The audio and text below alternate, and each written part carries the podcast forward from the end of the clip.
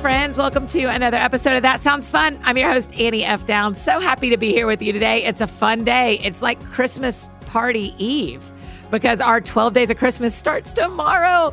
But I'm so glad to be here with you today. In fact, the guest tomorrow on Friday is Phil Wickham, and that's whose music you are hearing in the background from his new album, Christmas. Make sure you have grabbed a copy of that. Today's show is brought to you by the NIV Beautiful Word Bible. It's now refreshed with 100 additional illustrations and newly added peel and stick book tabs. The newest edition of the NIV Beautiful Word Bible offers a one of a kind visual treatment of Scripture for a more beautiful, quiet time, or whatever other word you use besides quiet time. You'll be drawn into the splendor of God's Word through the colorful illustrated verse art and inspired to fill the wide margins of this journaling Bible with your own writing and artwork. This updated NIV Beautiful Word Bible is also easier to read thanks to Zondervan's exclusive NIV Comfort print designed specifically to create a smoother reading experience for the new international version of the Bible. Now through December 31st, my friends can save an additional 10% off the Beautiful Word Bible by visiting faithgateway.com slash beautiful and using the promo code sounds fun at checkout again that's faithgateway.com slash beautiful and the promo code is sounds fun Speaking of what sounds fun, today on the show is it's extra special. It's not just Jeff Henderson, though he would be plenty for us. Jeff's new book, Know What You Are For, is awesome for business leaders, for families, for b- people in the church. I just think you're going to love it. Know what you are for. But it's not just Jeff in the room with me. His wife and his daughter sit down. So it's a family affair today on the That Sounds Fun podcast. I think you're going to love this conversation with three of four of the Henderson family but particularly author, pastor, one of my favorite leaders really in the world, Jeff Henderson.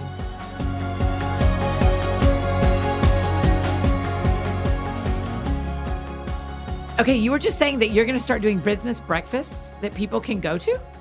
Yeah, in fact, I've been doing that. So yeah. we started in Athens, Georgia. Yeah, go let's dogs. go dogs. So, they look so good. Did you see my tennis shoes or my Georgia Bulldog? Red shoes? and black. I know. Yes. It's like Georgia and Air Jordan. All that's yeah. that's, that's awesome. that's right.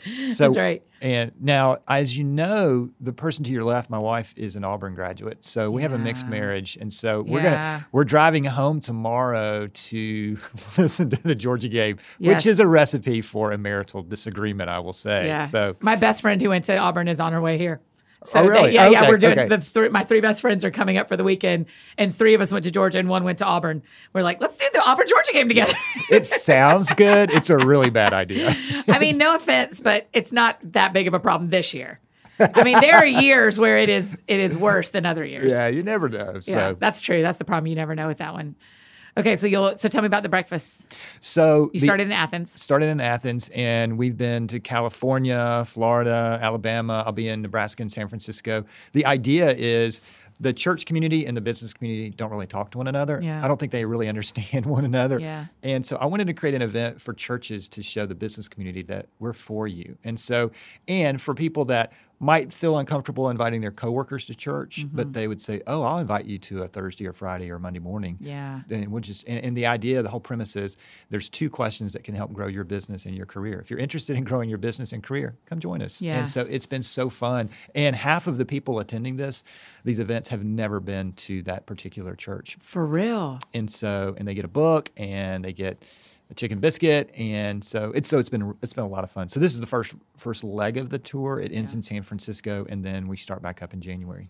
Some of my friends in Scotland, yeah, y'all may remember I used to live in Scotland, and some of my guy friends are in a group called Kings and Priests. Oh, really? And it is a it is a businessmen faith men gathering so that they do get to speak into each other's lives. Why does it matter that businesses and people of faith in the church have a relationship? Well, first of all, I think those of us in the church have done a disservice by calling what I do full time ministry. Mm. When I left the business world, I, the question I get is, when did you go into full time ministry? Yeah. And I was in full time ministry when I was a busboy at Peachtree World of Tennis in Norcross, oh, Georgia, yes. when I was a junior in yes. high school. So I think there's some bad theology out there that says what I do is full time ministry yeah. and what you do isn't. Right. And so I think as a result of that, I, and I have a lot of business people that come up and say, you know, I, I, love what I do, but I just don't have a purpose. I'm like, no, no, no, no, no. You have a huge purpose. Mm-hmm. And plus, one of the best things that you can do is just run a thriving business. Yeah. Because I believe one of the ways you change the world is one community at a time. So you have to ask the question, what can I, what can we do to help communities improve? You Mm-hmm. need, I think, great churches, great schools, and I think you need great businesses. Great churches, great schools, great business. That's why y'all's church does so much for the schools around you too. Right. Jeff, you're brilliant. Oh, I don't know about that, but do know. um, but um, and for businesses, we and here's what I love, Annie. We we, we go into businesses. So um, today's for Gwinnett Friday, Yeah. and so we'll feature a local business, and so we'll go into a business and we'll say, hey, we're Gwinnett Church. We'd like to feature you on Instagram. Here's what we do, and they ask, well, how much does it cost? It doesn't cost anything. Yeah. Well, why are you doing this? I love that question. Why are you doing this? Yeah. Because it's so it's so I think delightful that people don't understand it. And so, and these aren't people that actually go to our church. These we intentionally try to find people that are not a part of our church. And then when they ask, "Why are you doing this?" we tell them because we think if we can help you, you'll help our community get better. You'll um, you'll hire more people.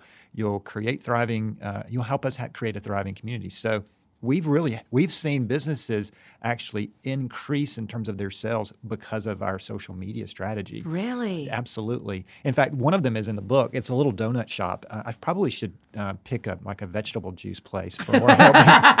but the Simply Done Donuts, I walked in their their their store about two years ago, and I I instantly know that they had to go to a bank. They they've you know pretty much put their financial future on the line. Right. This isn't Dunkin' and nothing against Dunkin'. This isn't Krispy Kreme. This is Right. little Simply Done Donuts. So I went and asked for the owner. Uh, her name's Carissa, and she's in the book. And I said, "Tell me your story." She said, "Well, I used to work for AT and T, but I didn't feel like I really enjoyed this. But I, I thought I would love to open up a donut shop someday." Oh wow. And she said, "People don't understand. You know, I'm in a lot of, you know, I, I'm, I'm in debt in terms of trying to un- run this business. People come up and ask for free donuts all the time." And I said, "All right, what what can we do to help you?" And she said, "Well, this month isn't doing too well." I said, "All right, I'm going to put you in your store on our Instagram page. Is that okay?" And she said, "Is this a trick question?" Yes. The answer to this is yes. So the only thing I ask is that you put a four shirt on, and so we did. Yeah. And then we Oh, asked, so you give her one of y'all's shirts. Yeah. and it doesn't great. say Gwinnett Church; it just says Just four. says four, yeah. And then we said, "Hey, this is Carissa. She runs Simply Done Donuts. Um, Gwinnett Church, could you go by this week or this month and let her know that we're for her?" And instantly, it turned her business around. Jeff. And um, in fact, she's now uh, a multi-site. She's, she has another Get outta uh, here. another donut shop location. So, you know, for me, uh, having been in the business world, I know how hard it is to to run a business, and for a church to come alongside of a business and say, "Hey, we want to support you, no strings attached." Yeah. Um, but there is a string attached. We want you to do good for the community, Yeah. and um, so if you'll do that and hire a bunch of people and and help our community get better, we're for you. How do you decide? Because growing up in Atlanta, this is I, I get some funny pushback sometimes because people go, "You talk about Atlanta, you talk about Nashville so casually." I live in Portland, or I live, in, and I don't know. So what I will say out loud is, Gwinnett is a huge county, and it has a lot of uh, has a lot of small towns inside that county. How did you decide? Where to invest in the county? Are y'all literally? I mean, I know you're for Gwinnett, right. but are you are you actually focused on the city, a city inside of it, or how do you do it?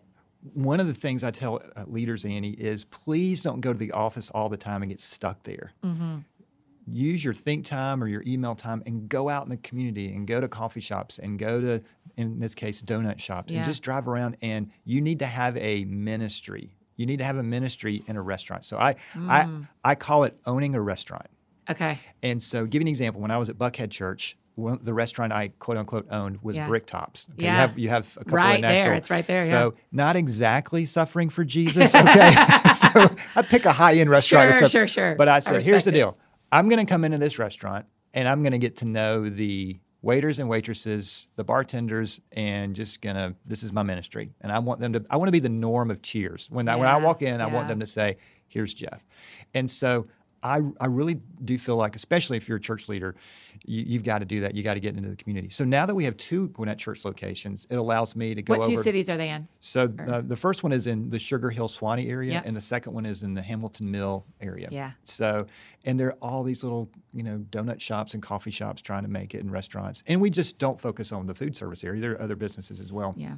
But specifically, if there's a restaurant that's opening up, we want to give them a good a good grand opening. And I love what Andy Stanley says: do for one what you wish you could do for everyone. Mm-hmm. Because I think some of the pushback on this is I, I can't feature every restaurant in my city. We don't have to. Just Yeah. do it every week, and Yeah. you'll be amazed how many times this Friday comes every week, and if you'll have a plan for it and feature it, and that's just a way to say we're for you. Man, I'm just thinking about all my friends who are listening that are college students, like your daughter, or that are single professionals, or that are moms who take their kids to the park. They can profile a restaurant every Friday. Oh, it doesn't have to be a church. Like you can decide what people. Hey, I'd go to the same place once a week with my kids, the same park. Are y'all going to that park? And are you going to that popsicle shop afterwards? Absolutely. Yeah. And I think businesses can do that as well. Mm. In fact, one of the things I wrote in the book is that most organizations don't do social media, Right. they do digital media. They forget the social and social media. Smart. And that's the power of it. So, for example, I, I, I mentioned this. Je- Jesse uh, told me about Johnny Swim. Uh-huh. Now, I'm I didn't know. I hate to say this. I didn't know who Johnny Swim was. That's okay. All right. So that's fine. so- Jesse would be the right person. You are the right girl. So let me tell you what Johnny Swim did, which I think ties into your point that becomes more social. So when Jesse was going back to college um, earlier this year, or this was a couple years ago, uh, Wendy said, "Hey, Johnny Swim's going to be in Atlanta. Let's buy tickets for Jesse, and the four of us, our family, can go." Great. Then she said, "Hey, you know, for an extra fifty bucks a ticket, we can get a backstage pass." And I'm like, "Well, fifty times four is two hundred dollars. I'm told we already spent a lot of money on college." I'm going to say no because that'll make Dave Ramsey proud. So That's I right. decided not to do that. So there was an organization that Jesse was interning with that featured her on their Instagram page. This is Jesse Henderson. She likes this, she likes that, and she's obsessed with Johnny Swim, and they tag Johnny Swim. Well, a few minutes after this, Jesse takes a screenshot and sends it this picture to our family of Yeah. this of this post that happened, and she put she put OMG. She's a preacher's kid, so that stands for Oh my gosh. And, and Johnny Swim had commented to her on that Instagram page, Uh-huh. and they said, "We love you too, Jesse." Okay. Well, what happened at that moment? Johnny Swim left their social media platform, went Yeah. on to someone else's, and dialogued with my daughter. Yeah. Well, guess what happened? We bought the backstage passes, Yeah, right? yeah. And so they they got two hundred dollars richer with one single click with a button. Yeah. So what should Johnny Swim tell us when their CDs coming out? Absolutely. Should they tell us when her their tours coming out? Absolutely. Yeah. But where the game is going for businesses, for organizations, for churches, for nonprofits, for individuals, is when you dialogue and you're more personable, the more personable you are, the more remarkable you'll be. Mm. So let's shift the focus from look how great our business is, look how great our church is, to Yeah. look how great you are. Yeah. Look how what look at what you're doing in our community. Wow. And when you're for people, they'll be for you. That's how this works. That's why I think it's so exciting in the business world right now because doing good is good for business. That's where this is going. Mm-hmm. And it sounds like something a preacher would say, Annie, but marketing research is proving that, especially the younger the demographic. People are asking, what are you doing good for the world right now? And if you're not doing anything good for the world, I think we'll go somewhere else. Yeah, I think we'll right. shop somewhere else. Yep. I think that's a fantastic thing. I think it should be alarming for a lot of organizations right, now. Right. Right. Because if you look at their Instagram feed or their Facebook feed, it's basically we're so much better than our competitors. I mean, the con- the consumer is so sophisticated right now. It does not surprise us that we th- you think you're better than your competitors. That's old news. What are you doing to help my life better? and Yeah. make my what are you doing to let me know that you're for me? Yeah. That's where this thing's going, and that's why I'm so excited for business leaders right now. Um, Jesse, I'm going to swing my mic to you. Are you ready? Um, tell me, what did it feel like when? What were you feeling when you got that notification from Johnny Swim? I just couldn't believe it. Honestly, I was like, this is a huge band. I followed them like for so long, and to see that they noticed me, like I was just an intern at this business, Yeah. and I. I was just trying to listen to their music and to see that they cared about me enough to comment and say, "Hey, we love her too." It just meant the world, you know. And it encouraged me to keep listening to them too, because I was Yeah. like, "Okay, like they see their fans and they respect their fans." So Great answer. You're a great communicator. Um, Jeff, so the thing she says is they care about me. Right. Jesse, you're lovely. I don't know that Johnny Swim cares about Jesse beyond that moment, but that is what social media makes us feel. Absolutely. is cared for somehow. Mhm. So for my friends who are listening, they do care about you, Jesse. Don't worry. I asked them. I just texted them. They're very caring about you. But for the example, the reason I wanted her to say that is I I, I know how that feels when when friends of mine respond to me or notice or fan, people I'm fans of notice something. So for my friends who are listening that are starting out a business or have a small business or writers or speakers or uh, and and do have so everybody has more than 10 followers right now. Right. So they have people who are following them. Why does it matter that the public person sees the fan. And I do not like the word fan, but I don't know another word to help ask this question.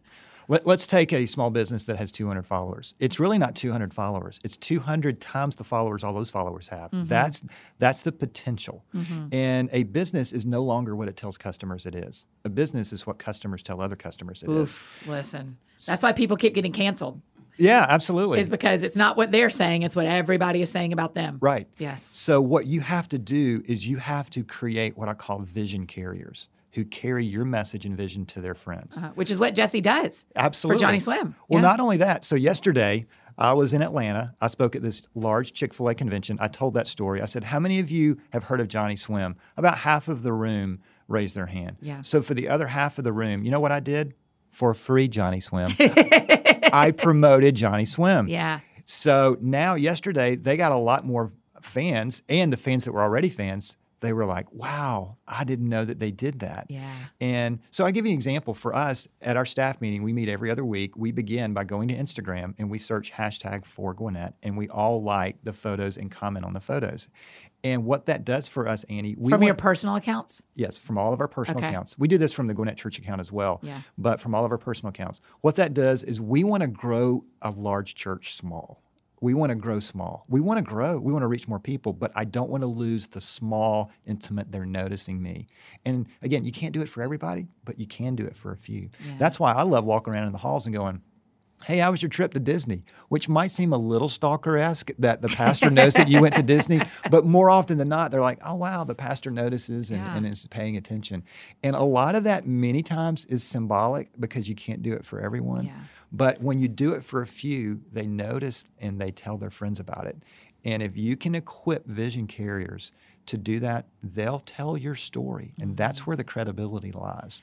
So help me with the people, and I feel this sometimes.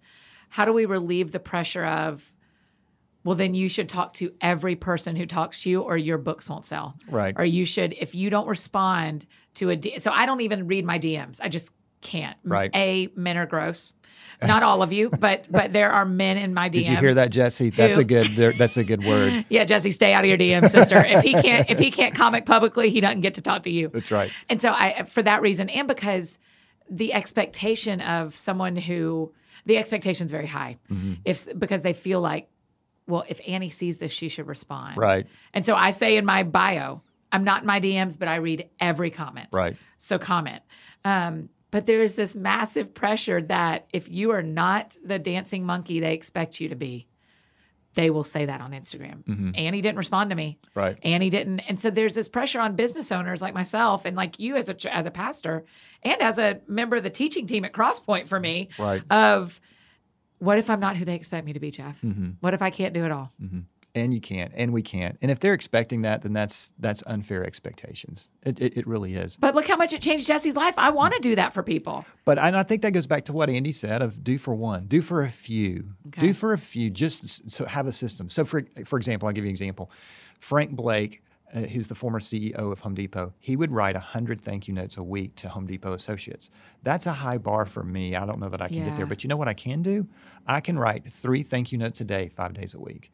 And I can't write thank you notes for every volunteer in my church this week, but I can write three, and three times five is 15, and 15 times 52 weeks is something. Yeah. And so I, that, there's a number there. So what helps me is to know that perfection is impossible, but I can make progress. And so I have I have a goal, and then I have a system. So if you mm. were to come into my messy car right now, you would see in the glove compartment there's a stack of, of notes, so that if I'm uh, at a coffee shop and the person that there is late, I've I, I got to write three thank you notes today. Ah. I carry a list of uh, of addresses of of people in our church that are very. Um, You just have like a in. spreadsheet on your phone. spreadsheet on my phone. Brilliant. And and then on Sunday nights, I'll text the team and say, "Were there any stories today For volunteers that you would like for me to write a thank you note to this week?"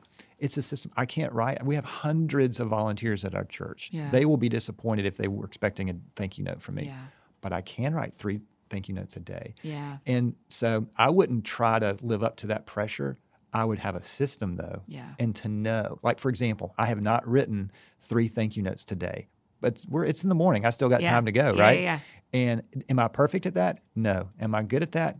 pretty good at that because I have a system and I have a goal. How does a donut shop owner write three thank you notes a day? What's the translation of that appreciate? Is that for their employees or for their customers? It could be. It could be for it could be for their employees. It's a small business, so but I would I would really think that the writing those handwritten notes are good. I would do it for the schools. I have a local high school next to them, uh, Duluth High School, and mm-hmm. so I would write the principal. I would write teachers, and and then one of the things that they're doing, and, and it's been fun for me. Um, you know, you can take uh, the, the, the boy out of marketing. You can't take marketing out of the hey, boy. Same, so same. so I got a text from them yesterday saying, "Hey, our second store, this this, could you help us?" And I'm thinking, "Oh, drop me in that briar patch. I would love to do that." and um, w- so anyway, but I, I do think writing notes. Now, you know, a lot of customers you don't have their their addresses, but anytime that you do a catering order or something, boom, you've got to write a handwritten note. Yeah. And I just really do believe that in fact, in the in the book, Frank tells a story that he was in a Home Depot one time, and, a, and a, an associate came up and said, "Mr. Blake, you sent me a handwritten note, and mm. I'm so grateful for it. But could you write me another one?" And he said, "Well, well, sure, but why do you want me to write you another one?" He said, "Well, I got it, my wife and my friends, I showed my friends and said." Frank Blake wrote me a handwritten note, and they said it's not real it's computer generated. If you put it underwater, the ink won't run because there's no way that the CEO of this organization yeah. would write you a thank you note. So you know what he did? He took the note and he put it underwater. Oh, no. The good news was the, the ink ran. The bad news is the ink ran and it ruined the letter. Right. So he came up and said, Could you write the thank you note again? So for me, when I tell that story to leaders, I'm thinking, ladies and gentlemen, the bar is so low. Yeah. All we have to do is write some thank you notes yeah. and tell people, I see you. Yeah um, I notice you. And that's when you notice, when you tell your fans and, and your customers and your followers, I see you, yeah. I notice you, yeah. you become personable. And the more personable you are, the more remarkable you'll be. Yeah. It matters. I mean, it's something I wrestle with so much because the one on one interactions, I, we all have the same amount of hours in a day. And this conversation with you is a gift to me and a gift to so many of us who are listening if I was writing 50 thank you notes in, during this hour, it doesn't.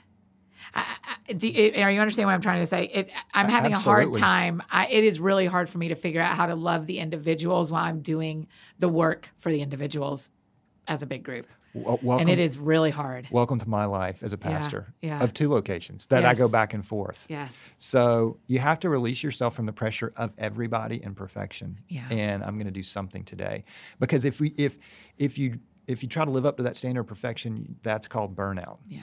But if you don't have a system, then what happens for me as a pastor is I just have two large churches and I just I talk myself out of trying to make Yeah. those those personable. And again, a lot of this is symbolic. It's symbolic to say, I notice you. I can't notice everybody, but I can notice you. Yeah. And I think you see that in the life of Jesus. Large crowds, who touched me? And the di- disciples are like, What are you talking about? Right. There are all these people around you. Right. I know, but I, I can I can help this one person. So Yeah.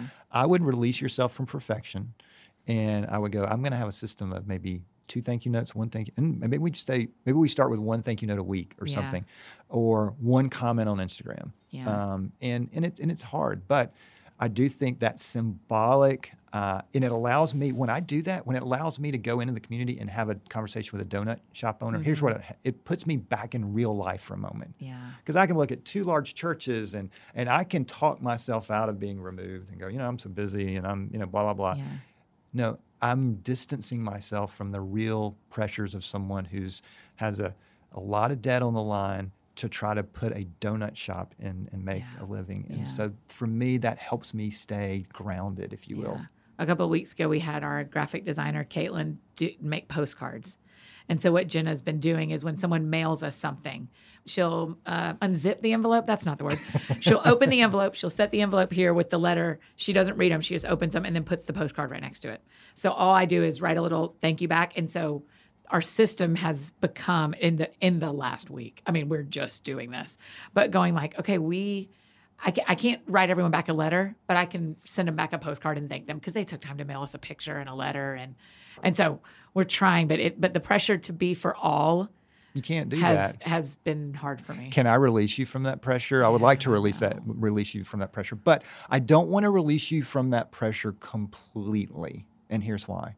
If I release you from that pressure completely, then you can lose touch. Yeah. You can, and if I, for example, if I release myself from that pressure, uh, I release myself from staying in touch with people that I want to serve. Right. And I can talk myself out of it and, um, you know, two large churches and all of that. Yeah. I can't do that Yeah. because I, if I do that, then I'm not serving them well. Yeah. And so, but I, I can't at the same time succumb to the pressure of perfection. Yeah. And I would think that for business owners, for ministry leaders, for teachers, for principals, that your first line of who who you thank and who you focus on are the people that are volunteering and working for you. And so, and then the you know the principal should be thanking the teachers before she thanks the children, Exactly. and the ministry leaders should be caring for and discipling their volunteers, hoping that that pours the volunteers into pouring into the people who are in their small group. Exactly. And here's why that's important. The customer, if you take it from a business perspective, the customer is eventually treated like the team is treated. Mm. So you can have, you can say you have the best customer um, stewardship and best customer systems and all of that, but if you're treating the team in a dysfunctional way, it eventually flows to the customer. Yeah. So in my former life in the quick service restaurant industry, when I walked up to an to a counter, I could tell instantly how the person behind the counter is being treated because it's flowing right to me. And Wow. if they don't look at me in the eye, Right. if they act like I'm bothering them, Mm-hmm. if they're somewhat rude and, and, and, and terse, I go, you know what? I feel sorry for her or him because that's how they're being treated. Yeah. But when they look at me, they smile. We're so glad you're here. All my pleasure. All this kind of, kind of stuff. I can think. I, I know how you're being treated, and it's flowing right to me. So that's why I tell our team, my number one customer at Gwinnett Church is not the people who come to Gwinnett Church. My number one customer is the team yes. and I'm going to serve them incredibly well. I was try try to, because I know if I'll take good care of them, they'll take care great care of the church. Yeah, I think that's why your book, Know What You're For, is so important. I mean, I love that this is this show's coming out right at Christmas. And I just love it because I think, man, there are so many people who a do not know how to shop for the dudes in their life, and so we are handing them book after book that could be right. for the right dude. But I also think, man, there's so many moms who want to impact the school their kids are in, or there's so many of my friends who are 28 and they're in their fir- five years into their first career, and they're and they're trying to figure out how they can make a difference as a mid-level person in their company. Mm-hmm. And I think know what you're for is so helpful of that because then it'll it speaks into here's who you can serve that will trickle down Right. as you go. I hope so, and that's one of the reasons I, I told people uh, you might be a little disappointed that a pastor wrote a book. There's only one Bible verse in the entire book, but but the reason I did that is I wanted this to be a business book. I wanted churches to be able to take it into schools and go here, read this book. It's going to help your school. Yes. And I wanted them to be able to do that as a way to say we are for your community. So I just got uh, this is really cool. I got an email a couple weeks ago, Annie, where a pastor in Ohio said I just uh, bought books for all the teachers in the school. They looked at it, flipped through it, and they said, "Okay, we'll, we'll, we'll do this."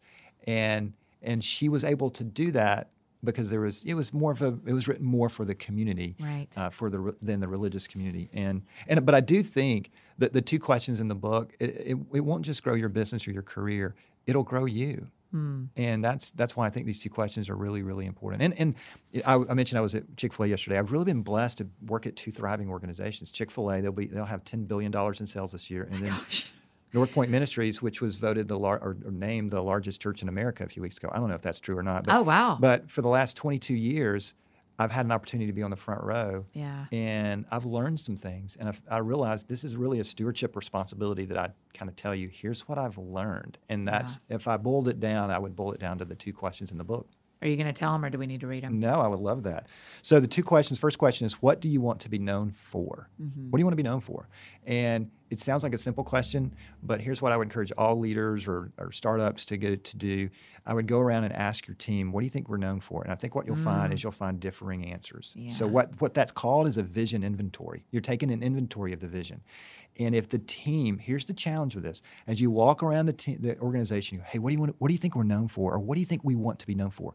When there's confusion in the office space, there's confusion in the marketplace about that. Mm. So if there's confusion about the team of what do we want to be known for, You got to stop, call a timeout, rally the troops, and go, what do we want to be known for? Yeah. Zappos is a great example of this. They want to be known Customer for service. Yeah, customer service and delivering happiness is Yes. what they call. I mean, I went out to Vegas a few years ago to see them. Um, That's where they're based in Vegas? yeah, well, Henderson, Vegas, which is right near. Yeah, and so, but if you walked around Annie, Yeah. you should go out there. By the way, Yeah. we we'll, we'll take a road trip. You, I- me, Wendy, listen, and Jesse. I'd do it. Everywhere you go, is deliver happiness, deliver happiness. Even in the restrooms, deliver happiness. It's all because they want you to know. Here's what we want to be known for. That's question number one. That's your question. If you're an organizational leader, pastor, um, mom, dad, whatever, that's your question. The second question is not yours.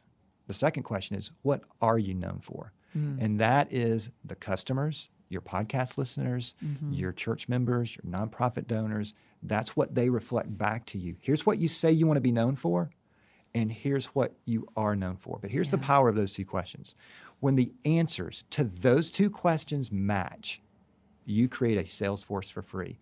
If you have a unique vision, a compelling vision, and people experience it, Yeah. they'll start telling others about you. Now, that's from a business standpoint, but I think this is more important from a personal standpoint Uh-huh. because those two questions, what do you want to be known for, Right. and what are you known for, are just as important, if not more important. For example, if I were to tell you, "Hey, Annie, I want to be known for being a great husband.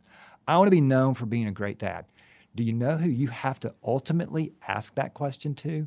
The two people to your left and right. Right, right. The two women in this room I with can, us. I can talk a good game. I can talk a good game. Yeah. But ultimately, it's these two and my son Cole that would say, "Hey, how's he doing?" And they'll also tell you, "There's a gap. There's always a gap. There's always a no." gap. But my goal every day is to shrink the gap between those two questions. Yeah. So maybe maybe you have a listener today and they're not a business owner, they're not a business leader, they're not a whatever, but they're living and breathing. And Yeah. those two questions, and with all due respect, I'll pick on me. There's a gap. yeah. Uh, there's a gap for all of us.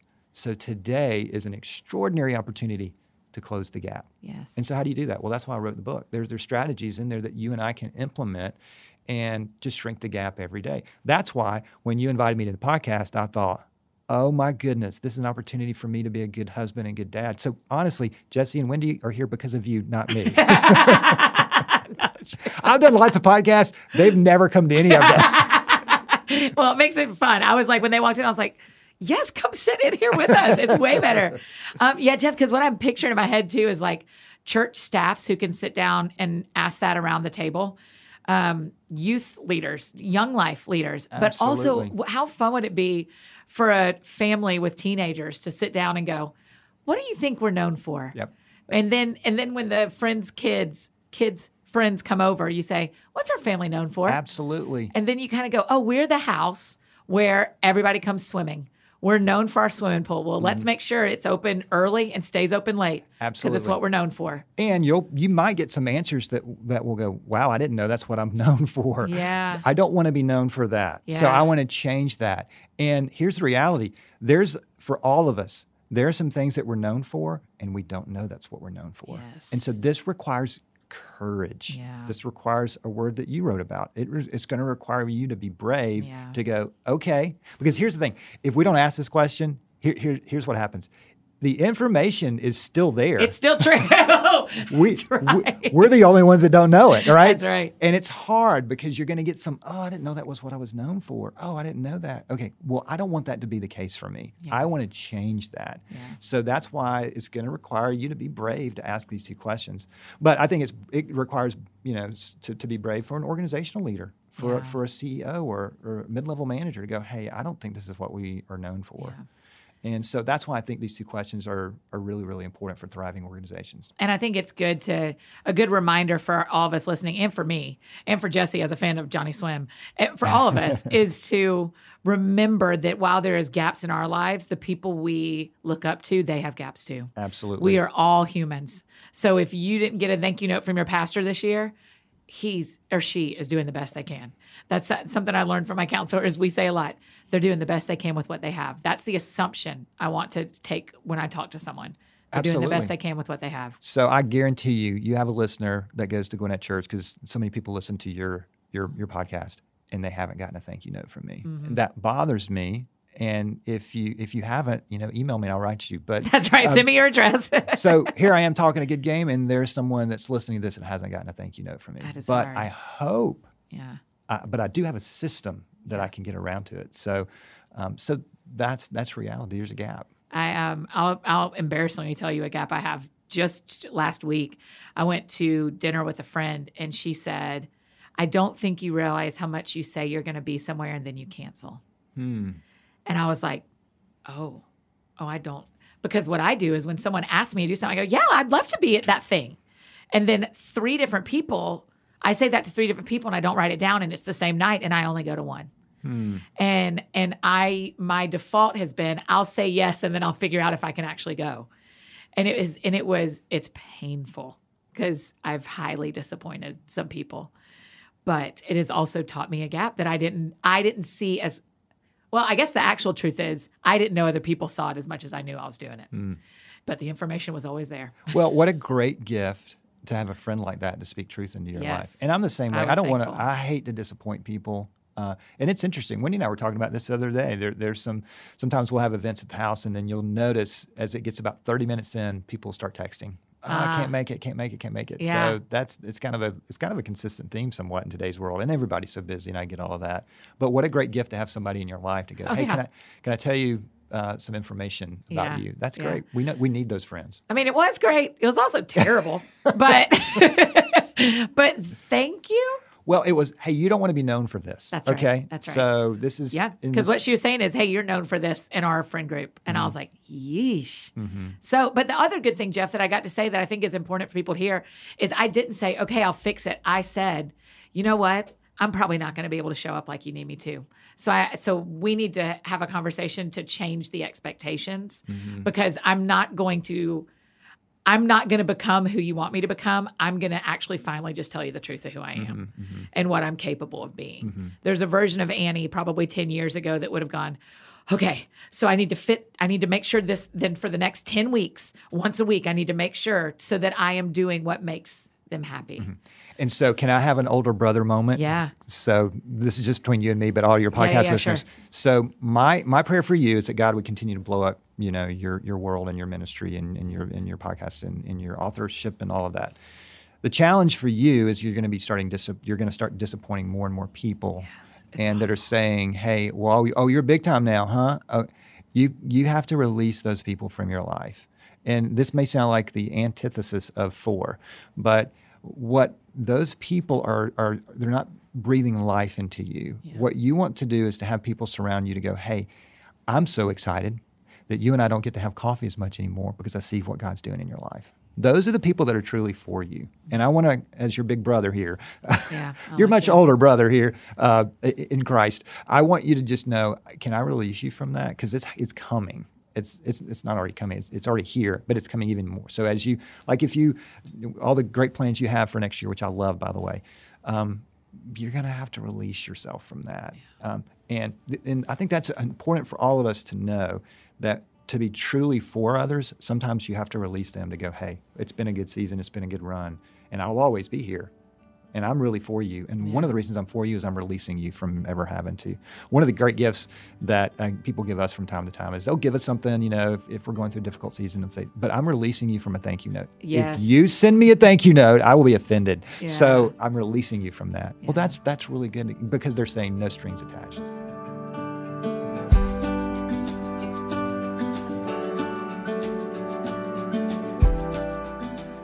Hey, friends, just interrupting this conversation with the Hendersons to tell you about our friends at Prep Dish. If you're a regular listener, then you know Prep Dish has been my secret weapon for healthy, stress free meals for years.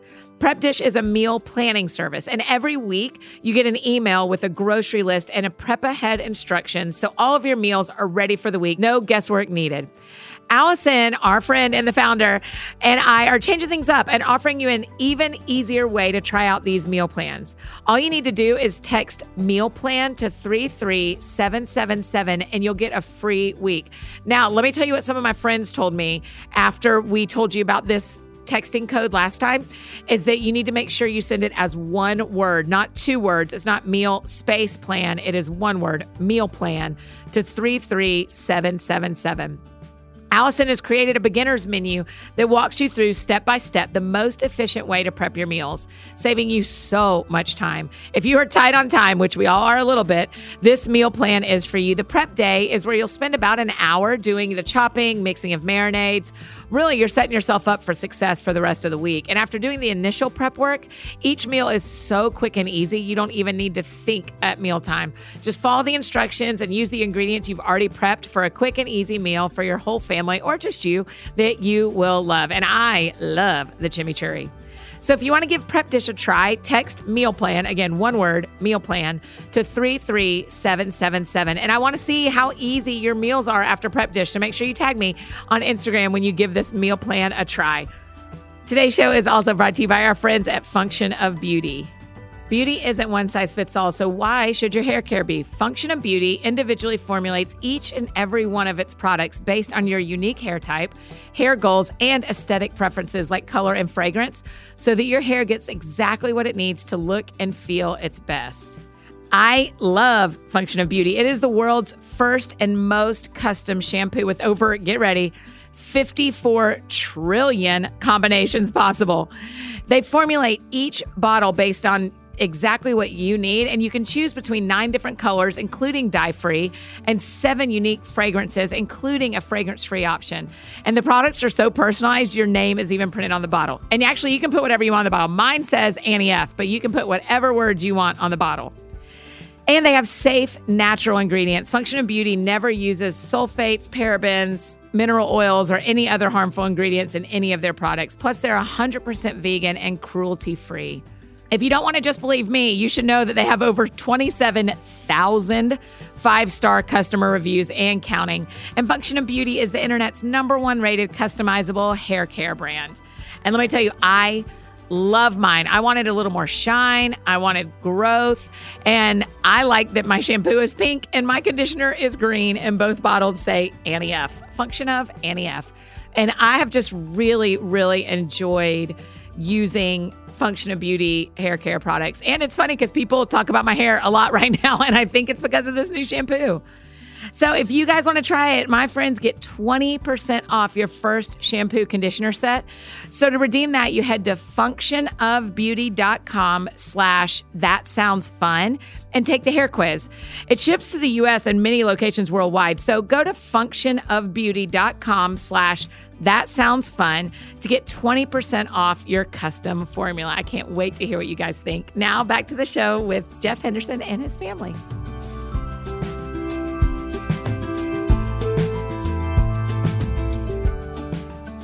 I do greatly appreciate your big brother next to me. I you are I'm gonna cry with your family in here.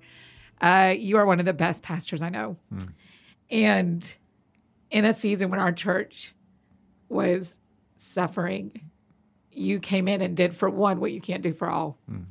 And I remember you and Wendy stood in the green room and you said, if you need to come to our house, and if you need just a few days away, mm-hmm. we have a basement, right? Mm-hmm, right? I remember it super clearly. And you did for one what you can't do for everybody. Mm-hmm. And I am loyal to my dying day to y'all for that. Um, Thank you. When you came, you got to, you spoke a couple of times for us when Crosspoint was transitioning between pastors, which, I mean, what a home run we got. Are you like, I mean, Kevin Queen? Oh my goodness. Kevin is just, he's, he's just amazing and he's really my pastor. Mm. i mean in many respects he he came down and we had coffee just a few weeks yeah, ago. yeah he told me yeah, yeah. and uh, he's just he's just phenomenal. Yeah we call him the pastor of the pod. He he comes on here and pastors us a lot. He's just been such a gift but mm i have i shared this sermon of yours not two weeks ago. When you came and spoke it's the week after we announced kevin starting as the pastor you came and did a talk about how you finish a season well. Mm-hmm and how you finish the season you're in determines how the next one goes. Look at you remembering that sermon. Oh, it changed my life. I, my friend quit her job really? and I sent it to her and she was like, I've only got three weeks left and then I'm out. And I said, You need to watch this hmm. because what Jeff says is how you end determines how you start. Hmm. As this is as this year is ending, will you kind of talk to us about like how do we end 2019 and actually this decade? What can this last month look like that sets us up to start a new year really well? Great question. I don't think we reflect enough. I don't know. I don't think we know how to reflect because we're always moving forward and we always have our you know, our heads down on a phone. And so I really, if, if I would could say anything, I would say, hey, reflect back and ask yourself a few questions. Number one, Yeah, give them to us. what worked well? Mm-hmm. What what worked well? What didn't work so well? And what do you want to change about that? And then what do you need to release? Mm. What do you need to release and go? I'm just not going to do that anymore. I, I, I- I tried to do this. I'm, I, I'm, I'm I tried CrossFit, so I'm going to go. Kevin Queen won't like this because he's Mr. CrossFit. I'm going to go do bike. I'm going to do cycling or something. Yeah. I'm gonna I'm gonna release myself from that. The other question is, what do I need to stop releasing myself from by saying uh, I don't do that, but you know that it's it's something that you you need to do for the people people in your life. Yeah. And then what ex- what's excited what excited you about the year? And then as you reflect on that, then I would look toward um, the first quarter in particular, the first 90 days. I think the first 90 days of every year is really, really important. And then I would take that reflection and finish this year really, really, really, really well. And have some, and this is great because this is what your podcast is. Can we have some fun? And I'm not, and, and Wendy and Jesse will tell you, I'm not normally a fun person. Okay. It's, it's these two, they wake up fun. I'm, I'm like, I've got to read a book today or something. And so I've got goals and everything. And by the way, I don't know if you, if you know, our, the worst fight we ever had in our marriage is I surprised Wendy with a bed and breakfast getaway. And it was, we were, it was near the end of the year. Uh-huh. And I surprised her with a goal setting weekend. I had um, like two, Oh, um, bless. three- I've never been married, and I know. three ring. Wait, Wendy, bind- pull your microphone down because you're going to talk about this. Okay. three ring binders. It was, uh, it was, speaking of decade, it was going into Y2K. Some of y'all don't remember what yeah. that is. It was 19, it was going into the year 2000, Yeah. right? And I had a H2K. That was the theme of the year for me. Okay. And so it was like November. And I had, so we're going to start with financial goals and all this kind of stuff. How did that go, Wendy? Um, we're still married miraculously. that the was Lord is not our greatest moment. yeah. Yeah, because what? Because the expectation was different than what you thought it'd be. Yeah, I mean, I had an 18 month old at home, or I, I think that's right, um, just a small baby. I was so excited to get away. And then, you know, here I get this three ring binder, flip chart. I mean, we're known for the flip chart story, Right. Because so many people can resonate. You have one of each in each Uh-huh. couple usually. And so, yeah, I mean, we got out there, and I mean, we were sitting on the front porch of this bed and breakfast, and I was like, oh, this is great. And then it was like, kerplunk, this huge three ring binder goes on the, you know, flip chart. And I mean, as Jeff would tell it, there were tears, you know, but he came to his senses later. And so he recovered from that I because cried all weekend long. Yeah. But So- no, um, but it was it was fine. We we did make it from there. But, but I do. You don't have to have goals, but I, but I, I although I believe in goals, Yeah. but I think reflecting in the season. But you know something that's really helped me this year. I call it first and ten. I think we put too much emphasis on New Year's resolutions. Yes. So what if you could do this? What if for the first 10 days of every month you picked something? And I've loved doing this. So I do a first and 10. Okay. And so um, first and 10 could be I'm going to do 10, 10 days of yoga. I'm going to do 10 days of just drinking water because I know day 11's coming. So every, Right. I love this idea of first and 10. And it allows me to do something a little bit different every month because I think 12, you, you, you know, 12 resolutions Yeah. are better than one big one. Um, but back to your question, I think if you could spend some time reflecting and thinking, and just thinking, thinking is hard, but put that phone away, get away, and just think, even if it's for 30 minutes, Yeah. what excites you? What did you like about the year? What do you need to improve? And what adjustments can you make for the new year? And some people, and I do, I think y'all do too, have that week between Christmas and New Year's Right. where you can clean everything up, Love but it. also give yourself three hours Yep. to like really do some digging into your last year, your last decade, and where you want to go. And I write a letter to Wendy every year, in essence, saying, here's, this is going to sound boring, but here's our financial situation. Yeah.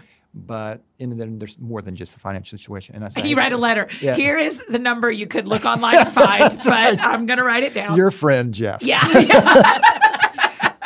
So it's a little bit better, more It's romantic really than special. that. That's Sure, right. Yeah, that's yeah, right. yeah. It's really. I can't wait to get married. You are making it sound awesome. I'll get But- a letter with a number in it. I do, but that that week between that, that's what I do. I was like, okay, let's let's let's. Here's if something happens to me, here's where you go, and, and all that. I just think that's important. I think we life is life is fast. Yeah. And we're starting the 90 days thing. I have a book, 100 Days to Brave, Mm-hmm. and we're starting a big group. Anybody's welcome to do it, starting it. on January 1 and it goes to April 10. Love it. Just because I think, man, if you spend 100 days on anything, it's like you said, 90 days. So I'm like, anybody anybody who wants to jump in, they can get a book and we'll start on January 1 and go till April 10. And I think that's brilliant. Love it. And and I'm going to do that. And I love this season. I, I, I just love January. But I think this 100. Do you? You love January. I, I used not to. Yeah. But I, I love it. It's just that there's a freshness and and uh, you know sometimes I try to trick myself that that you know August first is January first. I think we could do that as well. But I think the hundred days to brave is is amazing, especially with this new decade coming out. I Yeah. mean, we got a new decade now. yeah, we're doing it. Wendy, can I ask you a couple of questions? Is that okay, Jeff? I think. Oh, I'm just kidding. yeah, we, this isn't live. I just would love. We don't. uh, In February, we do couples all month, so we do eight shows of couples. But it's very rare that we get a pastor, business leader's wife in here with them at the same time. I just would love for you to talk about what is it like for you to be for Jeff and for him to be for you, um, because you have a ministry full time too. We all do. So what is it? Yeah, my ministry is more informal. So I think the way that I've seen it is I am there to just support him, whatever that looks like. It looks different in different seasons.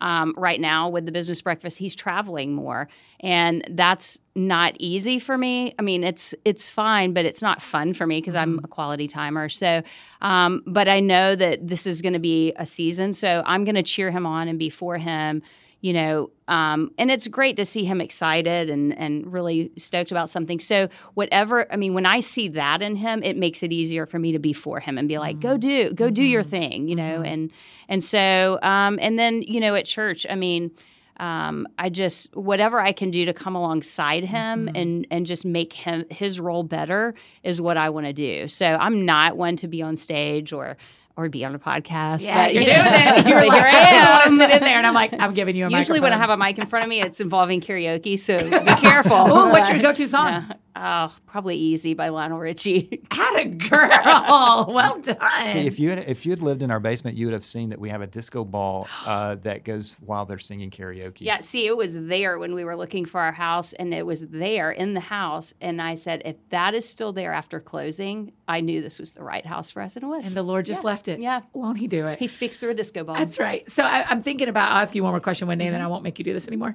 um, I'm thinking about the women who are in supportive roles to their husbands. I'm thinking about mm. the men who are in supportive roles to their wives, mm-hmm. who are mm-hmm. CEOs or pastors or are leading.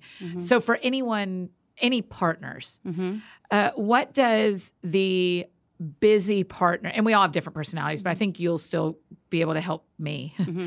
what, and all of us, what does the busy partner, what can the busy partner do? The mm-hmm. public partner, mm-hmm. the driven, publicly CEO, the one who, mm-hmm. th- there's always one who's doing and one who's supporting, Right, in some right, way or another. right. What can the doer be doing to support and show appreciation for the supporter? Yeah, I I mean Jeff is always he so in our marriage what we've come to realize is that I'm very much a quality timer and he's a words of affirmation. And we just celebrated our 23rd anniversary and we're getting that down finally, you know, and what that looks like. Right. So I think he knows to that what it looks like to love me well and that is to when he does have time and he carves out time specifically to spend with me and he whatever he does whether it's quality time, writing me a note because he's a words guy and he gets mad because I don't always tell him thank you for the note that's there because it's, you know, that's his love language, not mine. Right. Did you But- not see the note on the call? But he always makes me feel important. And Mm-hmm. I always know, and I never doubt that I am the first priority along with our Mm. two kids. Mm-hmm. So um, everything that he does sends me that message. So Mm-hmm. when I have that message, I want to send it right back to him. That's really good. And what she won't tell you, it, it- and speaking of that, sounds fun. When she walks into our staff environments, everybody goes, Wendy, the, the fun has arrived, the party has arrived. And you need that, especially on a church staff, because the church is notorious for taking itself way too seriously. Yeah. Our work is serious, but we don't have to take ourselves too seriously. Mm-hmm. And I have a tendency to just be so serious. And so she brings fun to the workplace mm-hmm. and that flows to the church. We want to be, we want to, we'll let Disney be the happiest place on earth. We want to be the most joyful place on earth. Yeah. And if this team feels that, it'll flow to the church. And so everybody, she's the most popular Henderson on staff by far. and everybody loves Cole her. is right now. Well, maybe he's Cole is. there. Yeah. he's- and Is um, he younger than you, Jesse? Okay. he's a senior in high school. Okay. So, but she she brings the fun. Okay. Yeah, that's good. Jesse, I'm going to ask you one more question. I'll wheel towards you. We can wheel toward each other since we're three mic people with four people. um, so, so many of our friends listening are pastors or in full time vocational ministry. Is that how I'd say it? That, that's good. That's good. and and they are so concerned about raising kids who don't hate the church. How have do you hate the church? Okay, so I should have that should have been the first question. Um, how have your mom and dad? What's something you can think of that has helped you to love Jesus and love the church, even when you've grown up a pastor's kid? Well, I think it says a lot that my brother and I both want to go into ministry after Yeah. growing up in this world. And I think our experience has been a lot different than the typical pastor's kid. Um, but I think that just knowing that we have a part to play too, and like, I have never felt forced into it. It's just been, okay, you're along for this journey too. And I think um, when we helped start Gwinnett Church, that was an ownership opportunity for us. I say when we helped start Gwinnett Church. That's right. Yeah. How old were you? I was in sixth grade. So I was old enough to understand what was going on more and like hitting it off from the ground um, or taking off was really fun for Cole and I just to kind of see how it was growing um, and just see the Lord's faithfulness in it. And I think um, as we got to step in and serve every Sunday, but also in the teardown days and the um, the little things and seeing like now what we've what the Lord has done through Gwinnett. I think just knowing that we had a part to play um, and just seeing the desire that the Lord has planted in both of our hearts was really cool. So It's very good, parents. That's not a bad answer. Uh, Jesse, tell me where you're in school. I go to Samford University. Do you want to say hi to your friends? Yes. Hi, guys. I figured that's our moment. You got to tell them hi, right? Um, tell me what that makes y'all feel when you hear her talk about not hating the church, because I think that's such a fear. Yeah. So many of my peers fear that, Right. that are having fifth graders or kindergartners, or that they're going to raise them and not love the church. Well, Jeff, being a preacher's kid, had the most amazing parents and set that example really well for us. Oh wow. Um, and I think that's where we got the idea of not forcing our kids. We also um, have some mentors, David and Laura McDaniel, who helped start Buckhead Church, and we kind of sought them out when we were starting. Um, we were at Buckhead Church at the time, but when we were starting over again with Gwinnett Church, we were, you know, we kind of talked with them, and I, they said watching our kids have ownership, and so I think that's a key I mean, word. that we for a Yeah. sixth grade girl to Yeah. say we, that's awesome. Yeah, and she's right. and I it- mean, they needed her well, to help. yeah, it. you don't you don't understand the part our kids have played in in this, and and to watch that and. Um, and it's been the greatest gift to us because they've loved the church. Therefore, they're Mm-hmm. surrounded by great people. I mean, you know, most of the staff, the early days of the staff, are mentors of Jesse's and Cole's. You Mm-hmm. know, because in fact, we lost one of our friends in a car, to a tragic car accident, and um, and those were in the early days, and we all gathered around, you know, together to grieve that. And our kids were a part of that process because we were all so tight. And so I think just bringing them along, don't make it, you know, this is what mom and dad do, and this is what y'all do. Bring it all together and do it together. And Jeff led out really well on that.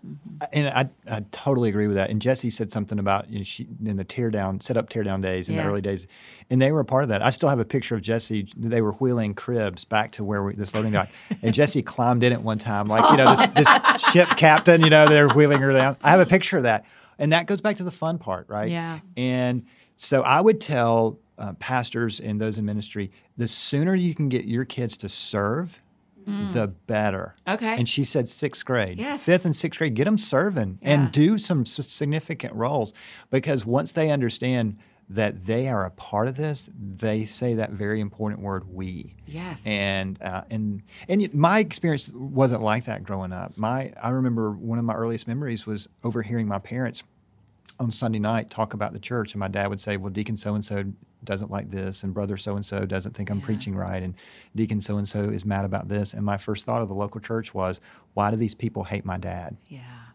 And that little thought formed into an action or belief that I will never, ever, ever work at a church. So for me to see my daughter and my son um, doing this, it's called preached his second message in the student ministry a few weeks ago.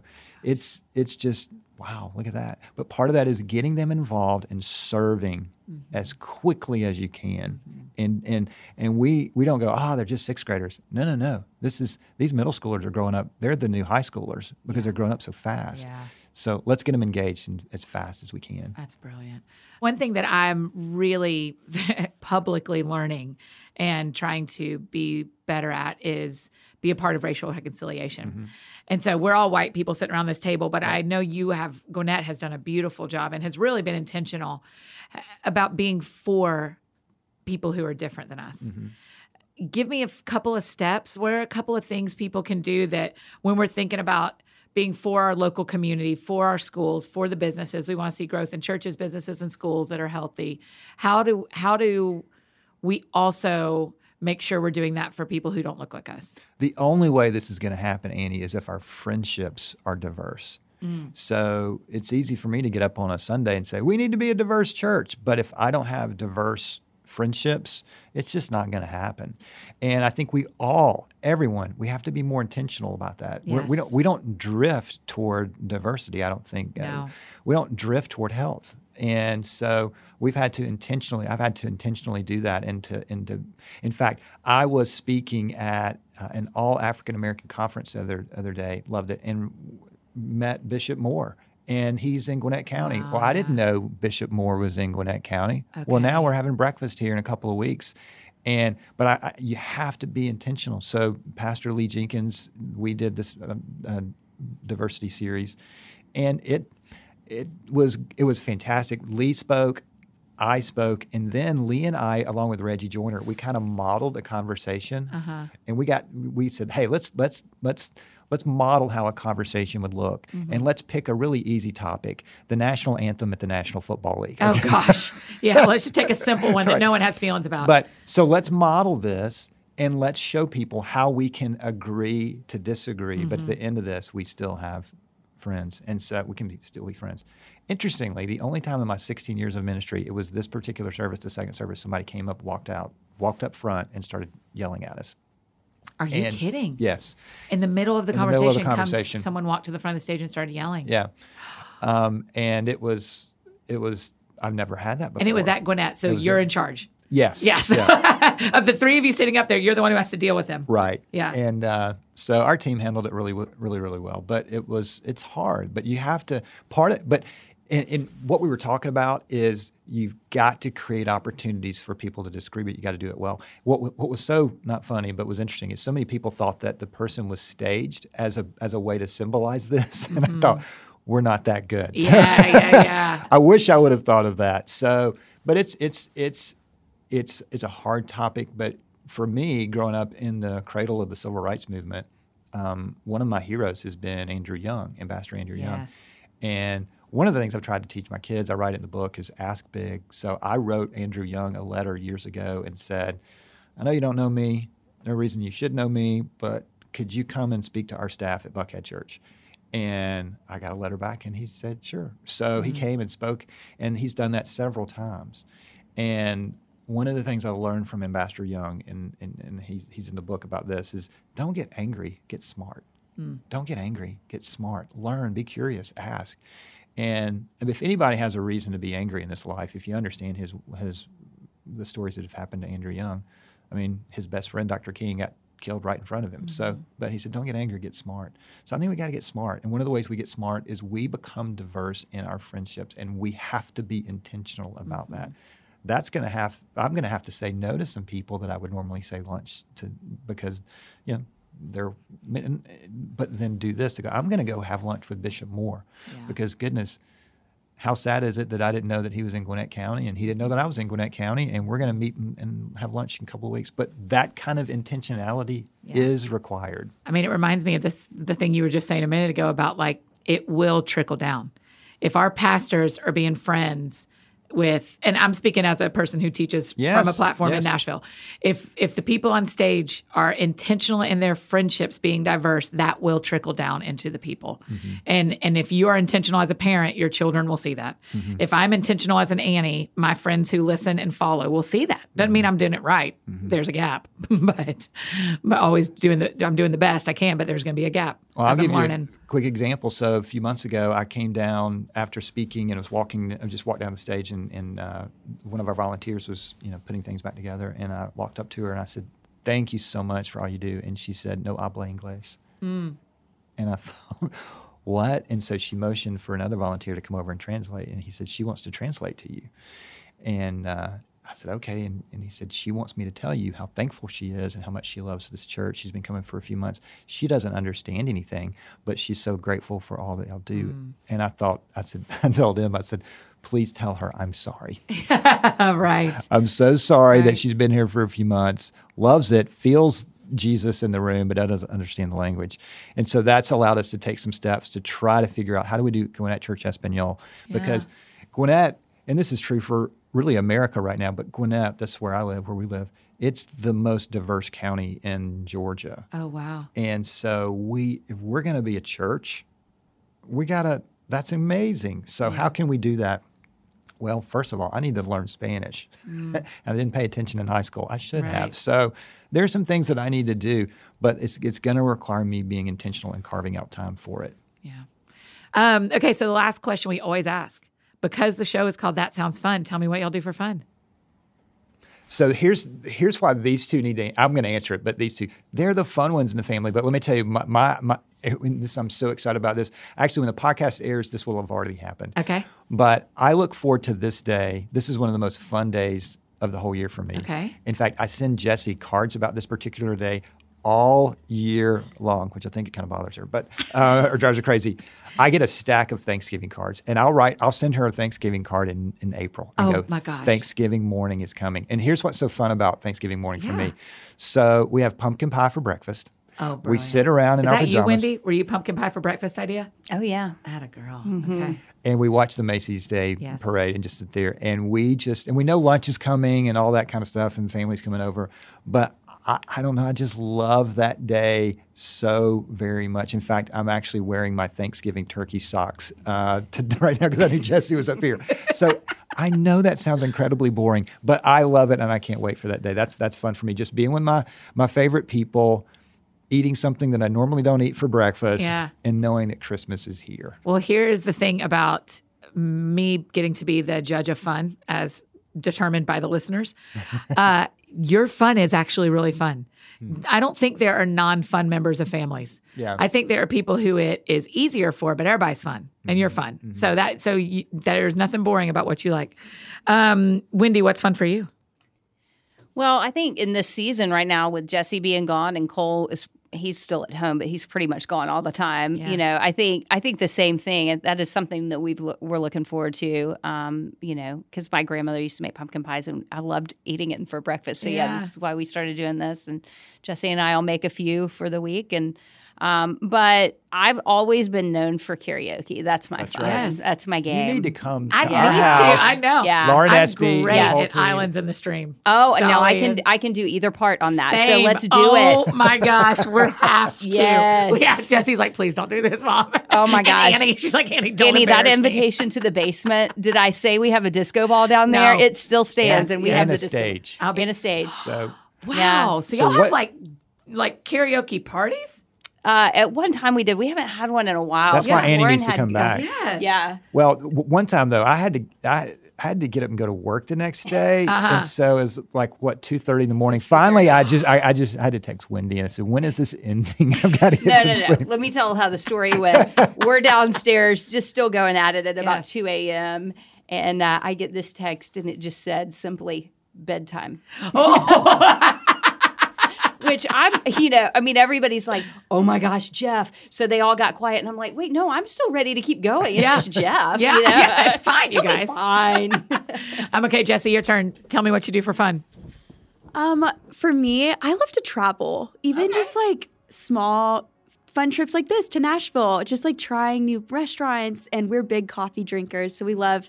Our dream is to open up a coffee shop one day. We'll see if it happens or not. But just like trying different places. We love like different environments, different experiences. So I love that. You're great. I like her so much. awesome. Y'all have done We'll such a keep her. You've done a great job making yourself into a great person, but y'all have done a great job of also helping her. Um, thank you for doing this. Thanks, Andy. I We're- really appreciate y'all being here. we are big fans. Well, I feel the same about you. I am so thankful for you. I'm not going to cry again, but I am so thankful for you.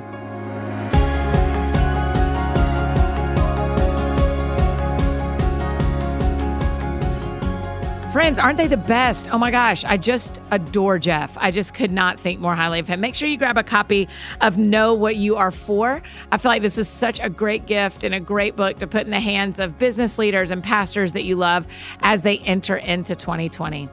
Hey, speaking of 2020, don't forget we're going to do 100 Days to Brave 2020 starting on January 1st. So make sure you have your copy of 100 Days to Brave. And make sure you give Jeff a follow on Instagram and Twitter, all the places. Tell him thanks for being on the show and how much you appreciate him and his family making time for that today.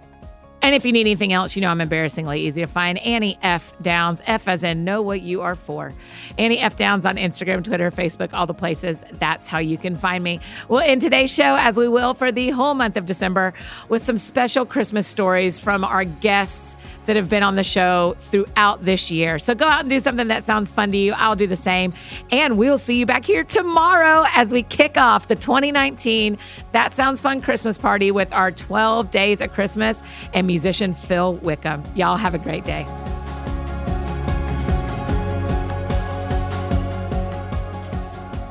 I'm Sarah Mae, and I'm the author of The Complicated Heart Loving Even When It Hurts. And one of my favorite Christmas memories is when my children were really little and my husband and I were just really in a mood to do something different because mm-hmm. we always do Christmas at home um, or we go to families. We ended up, we had points that we had at a hotel. And so we ended up going to the Hilton and we swam and we drew a Christmas tree on the wall, like with this big paper thing. And we watched a movie and we had room service and we just did everything like a Home Alone situation, yeah. like when they were in the hotel. I mean, we yeah. didn't have the 200 and like a $2,000 bill.